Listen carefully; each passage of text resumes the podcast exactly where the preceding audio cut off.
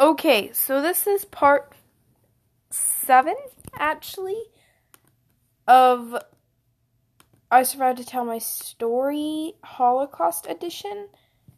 Um, let's get right into it. Uh, this is this is definitely going to be a short one. So let's go. The prisoners are crammed together in the train car for the night. The train stops and the SS officers order the prisoners to toss any dead bodies out of the train. The prisoners are happy to get rid of the dead to make more room in the train car. My father, who looks pretty dead, is almost thrown out, but I manage to revive him and just in time by hitting him repeatedly, they resume their journey.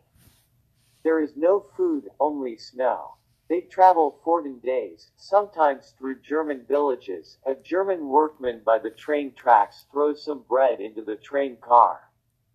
The German watches, amused, as the men fight each other to the death to get the bread. A son kills his own father for a piece of bread. The bread incident is so interesting to the German workers that they begin tossing more bread into the train cars. During the night, somebody tries to strangle me.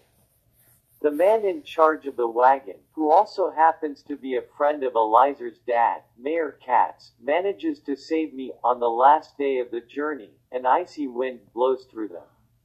It seems that they can't possibly survive such a cold wind. When somebody cries out as they die, everybody begins to wail. Meir Katz wonders why the Germans don't just shoot everybody.